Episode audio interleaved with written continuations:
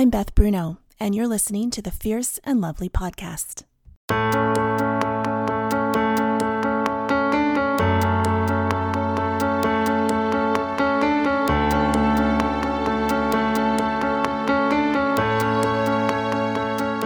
This is a podcast for women who wonder how strength and weakness coexist, or how to bless both bravery and tenderness. For those longing to bring the fullness of their glory to the world without a chip on their shoulder. For those who have embraced a global sisterhood and left small storied lives behind, this is for you. The fierce and lovely women seeking the both and of a big storied life. Join me as I chat with fierce and lovely women around the world.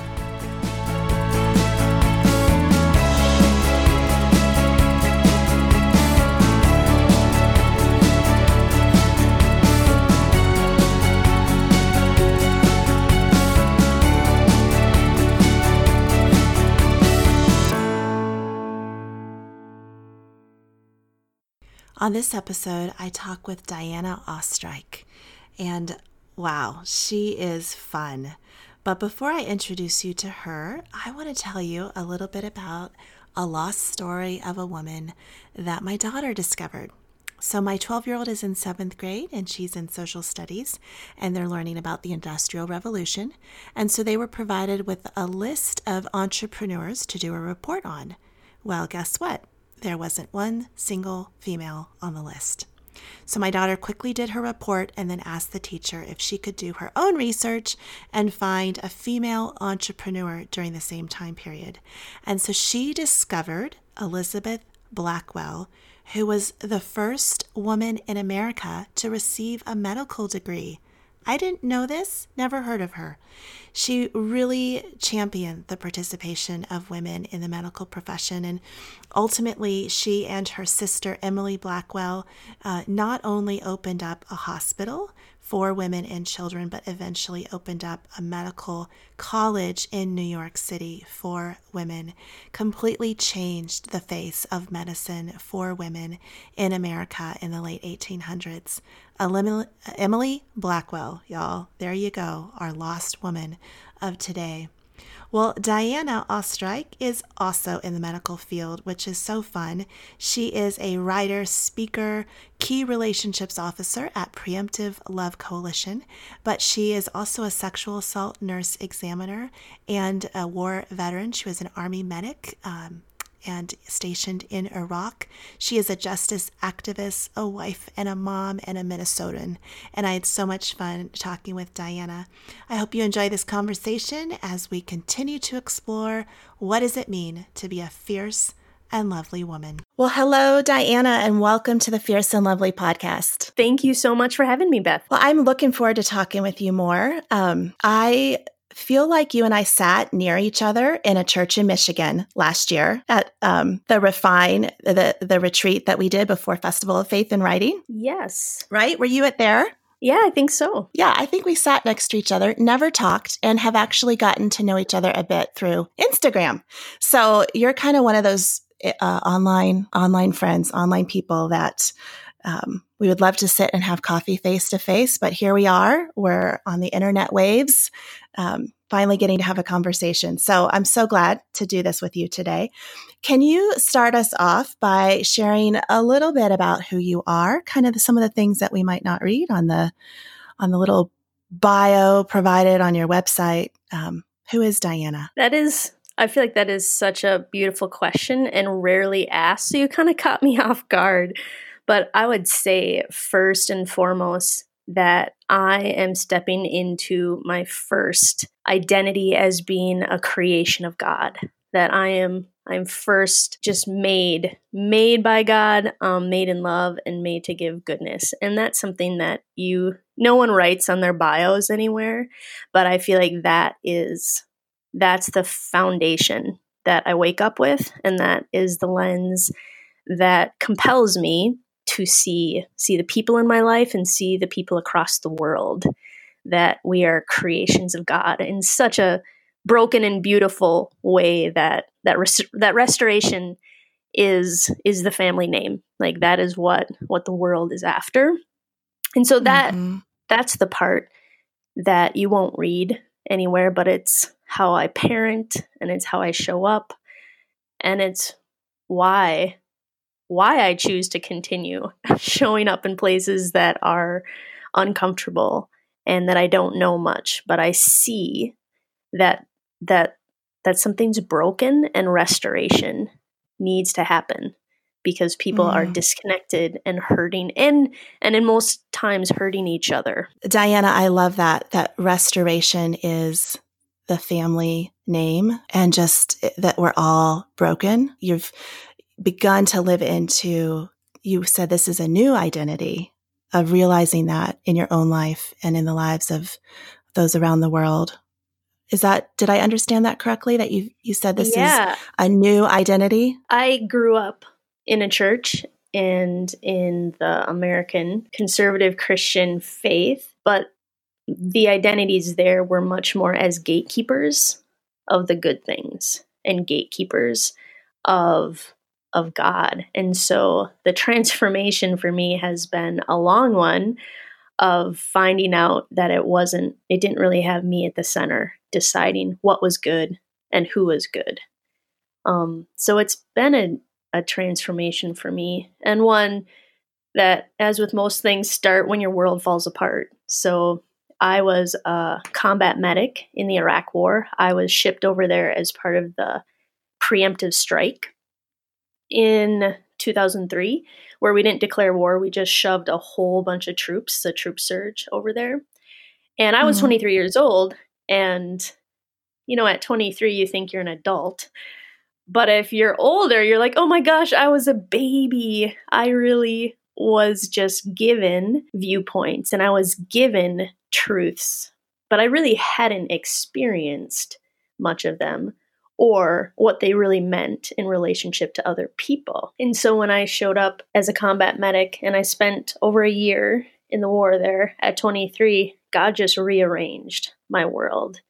Mm-hmm. And at the time, I thought it was the worst, you know, the thing that almost the pity party that you look back and say, man, that was the worst thing that ever happened to me. And I wish that didn't happen.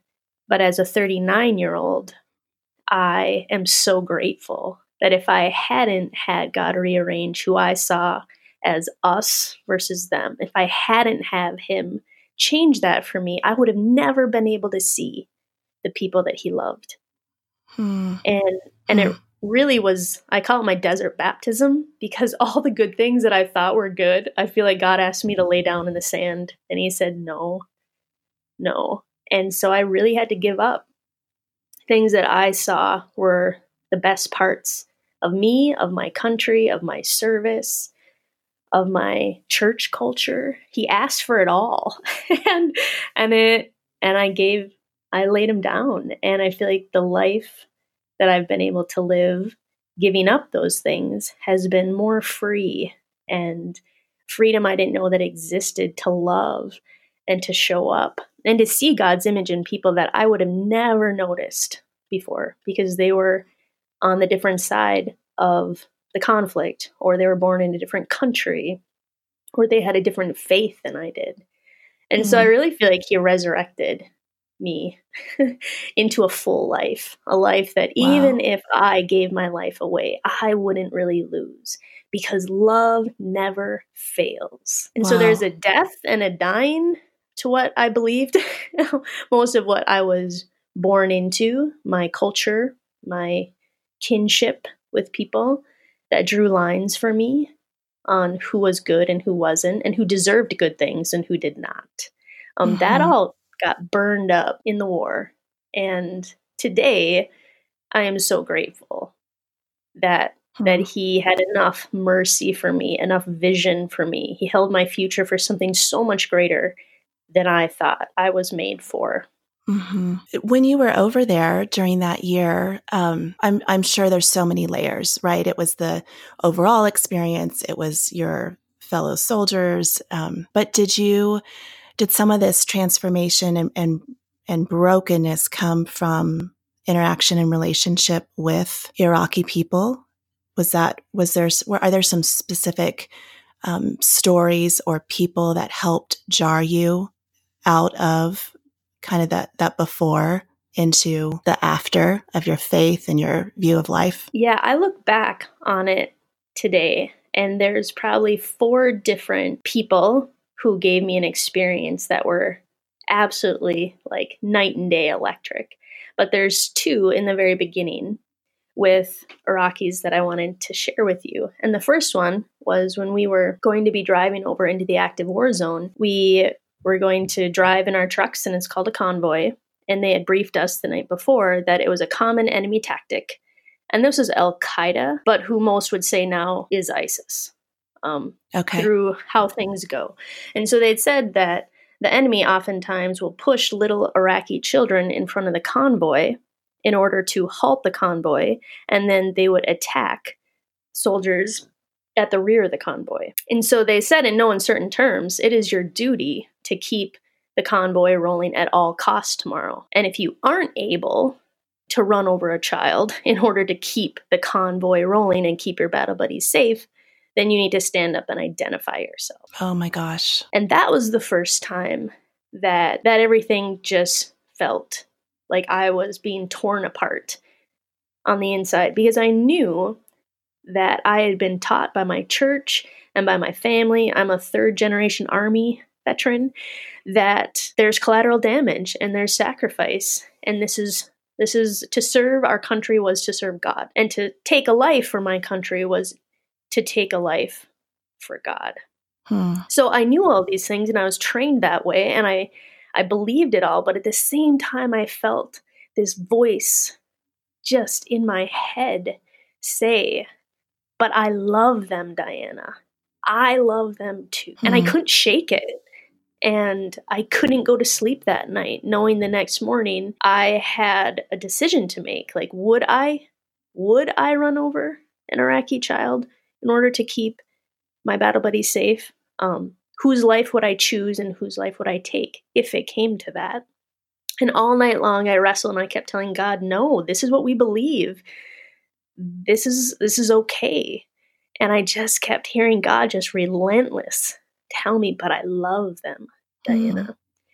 And so that was the first time that I had grown up in a pretty strict sanctity of life type of church. And so I really believe that God made life and nobody nobody had the authority to take away life that he made. And so I knew that truth. And then to look at little kids on the side of the road, they were three years old and four years old. And I couldn't shake that that life was just as sacred as as my battle buddy who was wearing my same uniform and so but i just knew that god loved like that that was who he was mm-hmm. and everything i learned lined up with that so i was like i don't know why i was telling him no this isn't you know quiet down now like this is not the time to be asking me to reevaluate my loyalties on this. Like we're past this. But i he just spoke so loud. And so i knew in that moment i knew that i was either a citizen of the kingdom of heaven first and a soldier second, or I was going to be a soldier first and a citizen of heaven second because they were asking me two different things. And it was costly. Mm-hmm. Whatever I did was going to be really costly for my entire life. Mm, yeah. Um, and I never had to face that reality until that night in the desert mm-hmm. in the tent, knowing the next morning we were rolling out at four in the morning. So I just knew I was either going to say yes to God or I was going to have to tell him to take second place. And and I said yes to God, to saying I wouldn't take a life, that I was a kingdom person and it was for life and not death. So that was the first one, and that was an Iraqi. that was what like holding up an Iraqi crisis life. at age twenty three. That's crazy. Right? Yes. By myself. yeah, I feel like, and that's one of the reasons why I'm like, we should talk about this with our kids because I was all alone in a war before I had ever had anyone had this conversation come up. Hmm. And this was going to cost me for my whole life, whatever I chose. Yeah. So that was the first one that rearranged how I saw who was us and who was them. That's okay. how God reinserted this family that he created people and he loved people. And it just wasn't mine to mine to decide who got life and who didn't. Mm-hmm. Um, the second one was we were building, we were building a, a road to a little village right outside where I was stationed, and I decided they were building a road. So this is like an Iraqi summer, and it's like watching wallpaper dry, like to sit in the sun and watch someone build a road. And so I was the medic, and so I was like, I'm gonna go to the village and just go house to house and go check things out. And you were never supposed to be alone because this was the beginning of the war where there was a lot of um, kidnapping of soldiers. Okay. And they wouldn't find them for a week and they would typically be dismembered. So you were always supposed to stay together. And I don't know why or how it happened, but I found myself walking through this little village um, in the heat of the day in the afternoon, and nobody was around. I didn't have another soldier with me. There wasn't there wasn't a single person out. And mm. as I was walking, all of a sudden I heard this little click click sound. And I looked over and this elderly woman had cracked open her little tin door that went into her compound. And women typically weren't out without a, rel- a male relative. Mm-hmm. So they mm-hmm. kind of had to stay in their homes. So she cracked open her tin roof and I saw her eyes lock on my eyes. And then she did the universal come here finger flick, you know, where she's like giving yeah. me the like, come in here. Uh-huh. And I remember looking at her being like, oh my gosh, like, I have a choice to make. She could either be inviting me into her home as a friend or she could be inviting me in to her home and there is it's a trap.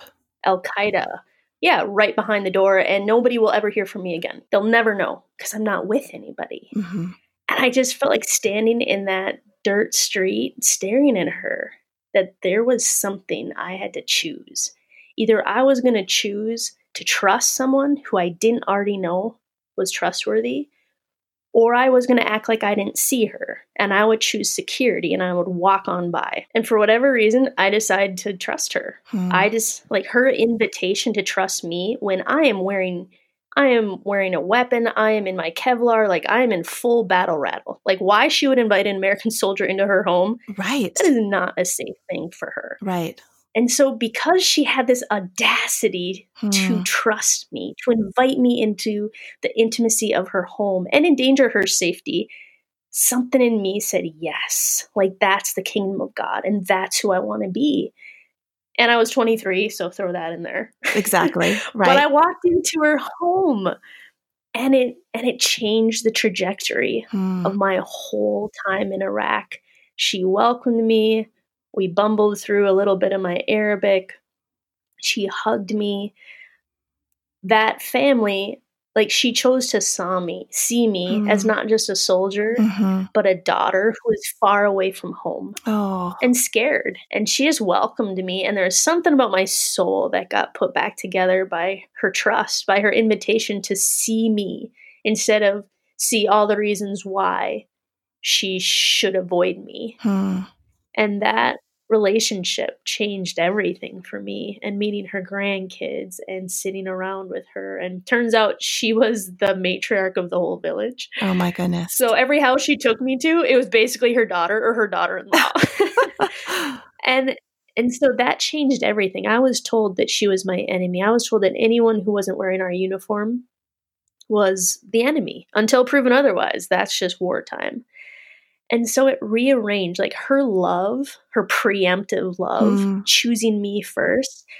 That just showed me something that I knew was bigger than anything else. Like this is love that transforms us. Mm. It chooses something bigger than security and safety and and it changed me wow. and it changed how I walked in that war. It it's like she's the reason today why my kids have a wholehearted mother who is raising them in love instead of brokenness. Mm, wow. Like if there's any if there's a person on the planet that I could sit with and hug and thank it would be her. Mm. Like if she didn't do that, if she didn't invite me, I I could have done a lot of things in that war that would just make me a pretty broken human being. Mm-hmm. And I don't know how broken human beings parent kids into love, into life, into freedom, into hope. Yeah. And so I I would love to thank her.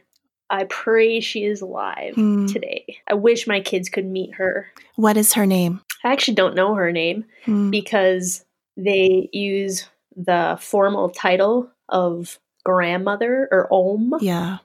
I believe her last name was Hassan, Om Hassan. Right. Um, but but everyone called her grandmother. Called her Om. Mm-hmm. Yeah, but my I have a preemptive love teammate Mm-hmm. and he grew up not far from where I was stationed in the southern part of Iraq and he knows the village. Mm. He's like, "Yeah, Diana, I totally know Alawaja and when Mhm. things are different, he's like, I'd love to take you back there." And so the fact that I have an Iraqi friend Mm-hmm. who's we met through preemptive love um, is pretty healing to me Mm. that he he also chooses to see me as more than a soldier and more than part of a country that really caused some devastating things Yeah. in his country and he was 17 when I was in his country as a soldier at 23 so it's been a really beautiful thing for us to be able to have a relationship because we each remember what it was like Mm. at that time and we were kids like we were definitely both kids Yeah. Yeah.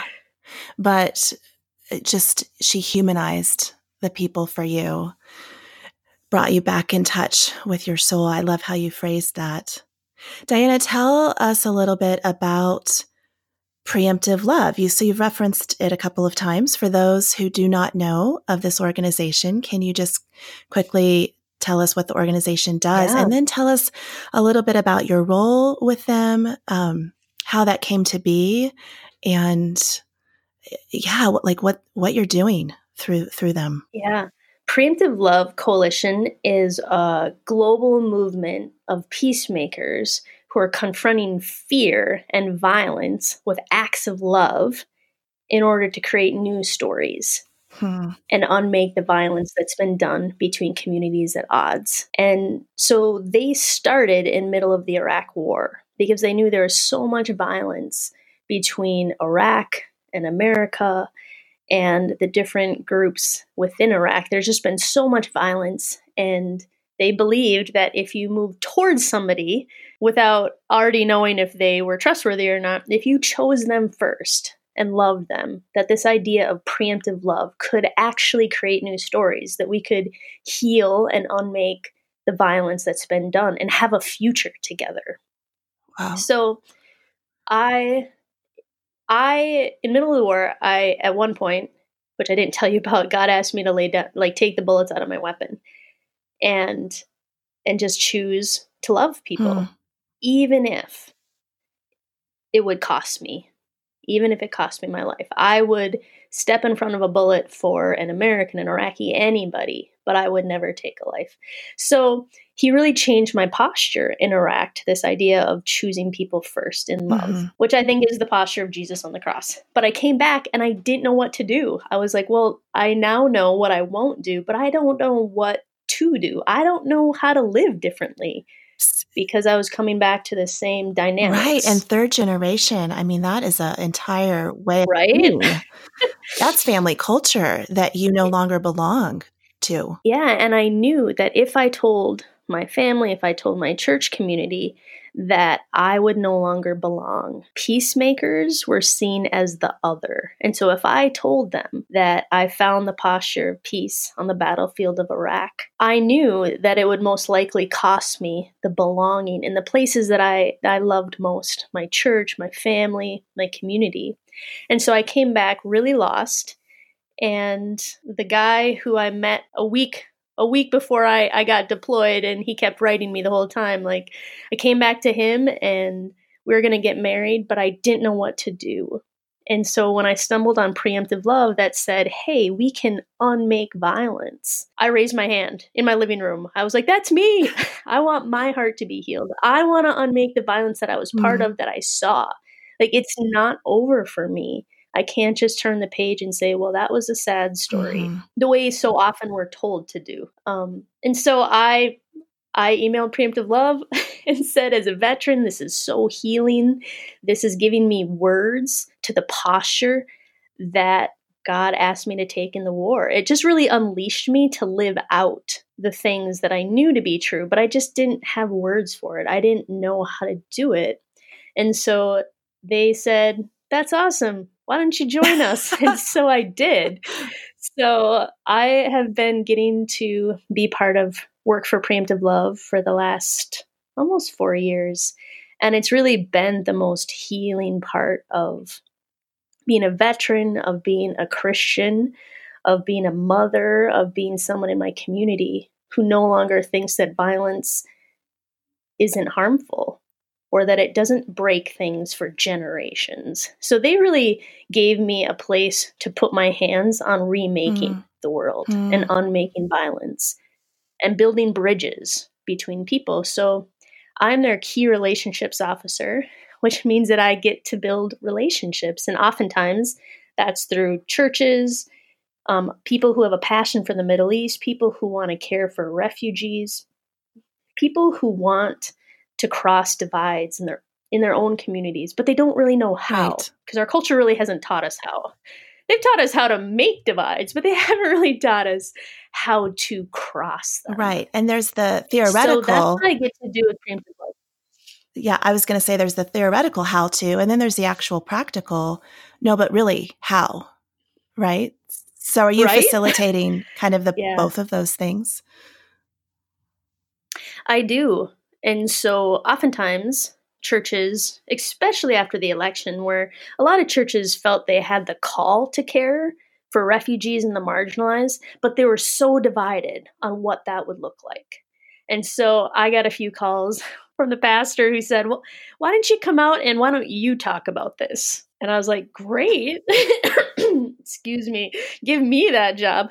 But it was really powerful to be with people and to invite them to a better story than they've been told. That it's not either or, mm. that you can care for refugees and you can care about security. Right, right. You can be, you can love Christians and you can love Muslims. Right. And the one that I got the most pushback on was when I said that you didn't have to choose between Republicans or Democrats. And this is down south, so they're like, hold on. Right. we no longer speak that language. like that was right, like that was the greatest divide they they saw. And so I get to come to churches whether it is on a Sunday or with their small groups or their kids and just tell stories about how we get to empower refugees to reclaim their mm-hmm. lives mm. from the ashes of mm. war. And that there's so many hopeful stories happening in Iraq. And that's the number one reason why I ask people to follow our blog and to follow our website because it's most likely the only place you're going to hear hopeful mm. stories of Iraq and Syria. And it's happening. We're seeing beautiful things mm. happen. And I think people need to know that that's happening. Yeah. And the second thing is, I monthly support preemptive love so that when I see those headlines come across, my kids are like, oh, but mom, we're helping a Syrian put their business back together, or we're helping those kids go to school. And so I feel like it counterbalances mm-hmm. the despair mm-hmm. of the violence by knowing that we're committedly part mm. of equipping yeah. the people there to live full mm. lives.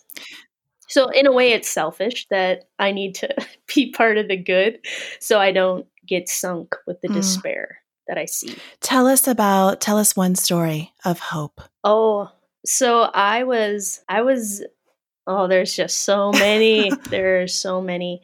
I'll tell you one of my favorites. Um, you may have heard about the Yazidi yes. people that they were targeted mm-hmm. by ISIS for genocide because they had a different yes. faith. So they're this tiny little group of people, and so many of them were executed or they were taken as sex slaves. And so there are these there's this family that we started working with who had ran from ISIS, ran from their homeland, and they were Yazidi, so they just weren't embraced by um, the community. Even as refugees, they were they were kind of pushed to the side and looked down on and distrusted just just for who they were. And so we started getting to know them and they became soap makers. My teammate was like, "Well, what can you do?" They're like, "Well, we we don't know how to do anything." And she's like, "No, you are the answer to your to your own hmm. future. And we're just going to sit with you until until you really feel it and you find it. And then I'm going to stick with you through the whole process of learning how to make soap and learning how to be a business person because you have it mm. in you. Um, and so they became soap makers. And so there's four soap makers. And I just got to watch it go from, you know, sitting in their mm-hmm. tent, mm-hmm. you know, just the blue ones, and not being able to feed their kids and not being able to to really exist. Like there was no mm-hmm. future. Mm-hmm. And the despair of that is just mm. tangible. Mm. And then to see how they learned how to make something and then they got to sell it to their neighbors and they had the dignity of having some having made something that was mm-hmm. quality mm. that their neighbors wanted and so they sold their, their soap to their neighbors, and now their neighbors' kids are able to wash their hands, they're having better hygiene, people aren't getting as sick. So, this usefulness that's just lifted up their whole community. Hmm. And I was just there in November, and we got to go have lunch at their house, and three of them are sisters and sisters in laws. And so, just getting to see them, we are eating lunch in their home, and then um, they point across the street and they're like, see those blue tents? And I'm like, yeah. And they're like, that? That's now where our sheep live. Oh. But before, before you be you were our friends, before preemptive love taught us how to do this, that's where we mm. lived.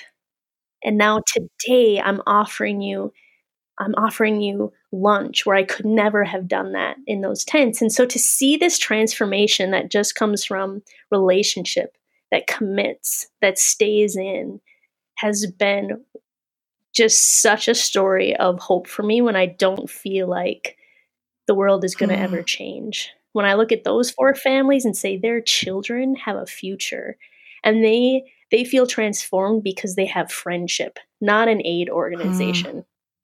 They don't even think that preemptive love is a thing. They think our founder Jessica. They're like, you know, Jessica. so they call preemptive love Jessica because that's who she is wow. to them, a mm. friend. And I have two little boys who are 10 and 11. And so after the lunch, I snuck outside with one of their sons and he as boys do, they uh, took me up to the roof, you know, anything to get away from the big group. and just standing on that roof with Goze's son and seeing him look around, standing on top of his house in in the evening in the middle of this refugee camp, but he had a hope and his family was thriving. It was just mm. a really um like indescribable moment to say that so many things have been broken and yet so many things are mm. rejuvenating. Mm. That there's bright green grass mm-hmm. of hope in this mm. child's life because people in America chose to care about mm. his family and right. support him. To see. So it was really restorative to come back to Iraq and see things, see a family being just lit up by friendship and a future and that they're business right. owners. People in the States can buy their soap not as a pity thing, but because it's really mm-hmm. good soap. There's something about that. And that does something. Right? There's you. something sacred about working um, it's it's the first gift we're given as humans is the the gift of work and stewarding um, the land and the animals and there's something about that i think that so is innately in us as part of the image of god how we were created to just to work and so to give that to people that dignifying and image bearing call to work I think is one of the things that leads to hope, that leads to transformation.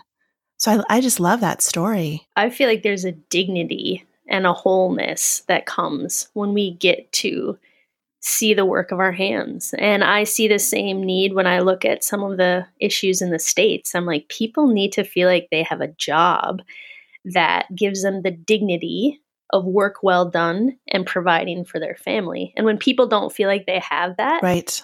Mm-hmm it can get mm-hmm. really ugly. People can get really extreme or really, I think they either go to hate or they go to hopelessness, mm-hmm. which both are are just death to the soul, mm-hmm. I think. Yeah. So, um, for people who would want to get more involved with preemptive love, um, are there there's ways to buy products on the website? I've right. I've got one of the candles that a, yeah. a group of the sisterhood candle that I think is part of a preemptive love partnership, right? So tell us some ways that people could get more involved. Yes. Yeah. So one I would say just sign up to get the email updates of good news because it's it's our relational connection that really gives us hope and really transform us. And secondly, I would say jump on our webpage and see see the things that these refugees are making. There's just beautiful things. There's candles, there's soap. We have a few ladies in a Syrian refugee camp who are just incredible knitters. And they make these washcloths and then they make these baby sweaters. And I think there's just this way of honoring another person that when you get to see the work of their hands, it just mm-hmm. changes how I think the narrative has been that they're helpless and hopeless and victims, and that's mm. not at all mm-hmm. who they are. And getting to see that changes us. And also, I, for me, committing to a monthly amount really makes me feel like I'm in a committed relationship to them. Because what war decimates in a minute, it takes a lifetime to mm. rebuild. And I don't want to be hot and cold. And I don't want to have my commitment to people to follow mm. the news cycle. Mm-hmm. Um, and so I find for our family, and, and it doesn't have to be preemptive love, it can be um, something in your community, it can be someone else. But I would just say that commitment, when you see that little amount get taken out of your account every month, it reminds me that I'm in relationship. It reminds me that I'm part of the mm. restoration of that family, mm-hmm. of that mm-hmm. country. And we're all going to celebrate all together mm. at one time, you know, at the at the end. And so I think the more that we can just mm-hmm. commit and one tiny way is we start with our money, but I hope our hearts follow. I think that is part of restoring our connections that we've been told to not have. We've been told to pit against each other. And so I think that's a really important way mm-hmm. to do mm-hmm. that. And I'd love you to do it with preemptive love, but I also really think do it in your communities. Um, just commit. And then your kids are going to notice. And then you're going to get to tell your kids. Um, my my youngest son did uh, he did a little lemonade stand and he was so excited in the summer to send money to, to the kids. He's like, you know, the kids. And so he doesn't see refugees as like a thing. He's like, no, no, the kids that we're friends with that we, you know, help go to school. I was like, oh, mm. yeah. So he sends in his quarters and his dollars to Preemptive Love. And then at tax time, he gets a letter saying, Dear Zelalem, thank you so much for waging peace with us in Iraq mm. and Syria. And so in January, he gets reminded mm. of the love that mm. he sent and that he's part of. And so I think we're just creating these rituals with our kids mm-hmm. of relational investment and commitment. And I love to see it continue with mm, each of my yeah. sons. Um, they're they're better for it and they see people differently and they think that Iraqis are our friends. they don't think it's a country. They don't think it's just this removed place. They're like, oh no, you know. And I'm like, mm. yep, those are our Iraqi friends. And it, it changes things. It changes how they think and sure. how they talk. And it's going to change how they go out into the world and are citizens and adults and whatever they find work they find themselves in, their perspective will be completely different because you've given them a vision for the bigger story that God is telling in the world. I love it. Diana. I love your work. I, w- I think I want to work with them too, please. you should.